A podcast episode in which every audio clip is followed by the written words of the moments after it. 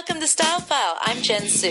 Shanghai Fashion Week showcased their spring summer 2018 styles with a bang.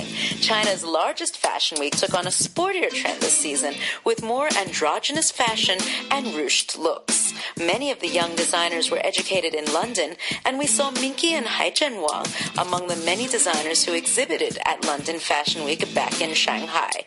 At the Swarovski designer collaboration held in conjunction with Shanghai Fashion Week, Lebanese designer Jean-Louis Sabaji gave his thoughts on his first collaboration with Shanghai Fashion Week. It's an honor for me to be here in Shanghai. Uh, so I won the Swarovski Collective competition, and I'm the first uh, designer from the Middle East to win the the Swarovski Collective prize. Wow! And it's a it's a very big honor for me to be here.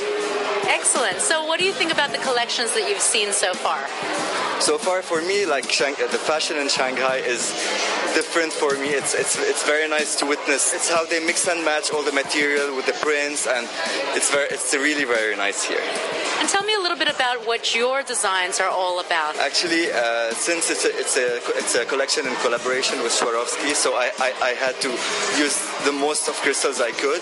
So yeah, like, uh, and since I'm a couture couture designer, uh, as you can see, the dresses are like uh, big dresses, uh, like with, with a lot of details. And actually, every every dress in the collection took took took about like two months to, to be done. Mookie for M Essential also gave Style File his take on the collaboration. Uh, so uh, this is my the new collection for the next seasons to cross over with the Swarovskis. So we want to put some like a, some like a bling bling way to mix the lace and the velvet together.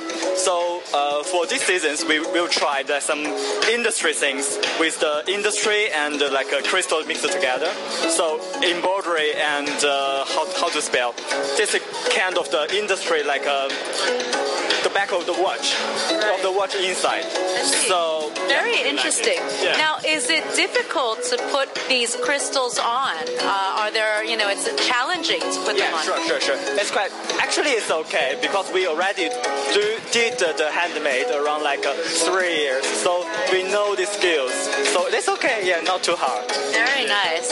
And uh, when are you going to be exhibiting your fashions at Shanghai Fashion Week? Yeah, I, I just finished the Paris Fashion Week in Paris. So in in Shanghai, we just like sh- show the mini collection around the Swarovskis. So we have hold our own Yeah. Now, some interesting style trends that emerged from the catwalk included unisex designs. While last season's looks were much more feminine, this season looked to be much more gender neutral. The sporty look with lots of raincoats, outerwear, and baseball caps, obviously indicative of the rainy Shanghai weather, was seen through many of the designer collections. Street style also took on an outerwear vibe, no doubt due to the heavy rain and autumn chill.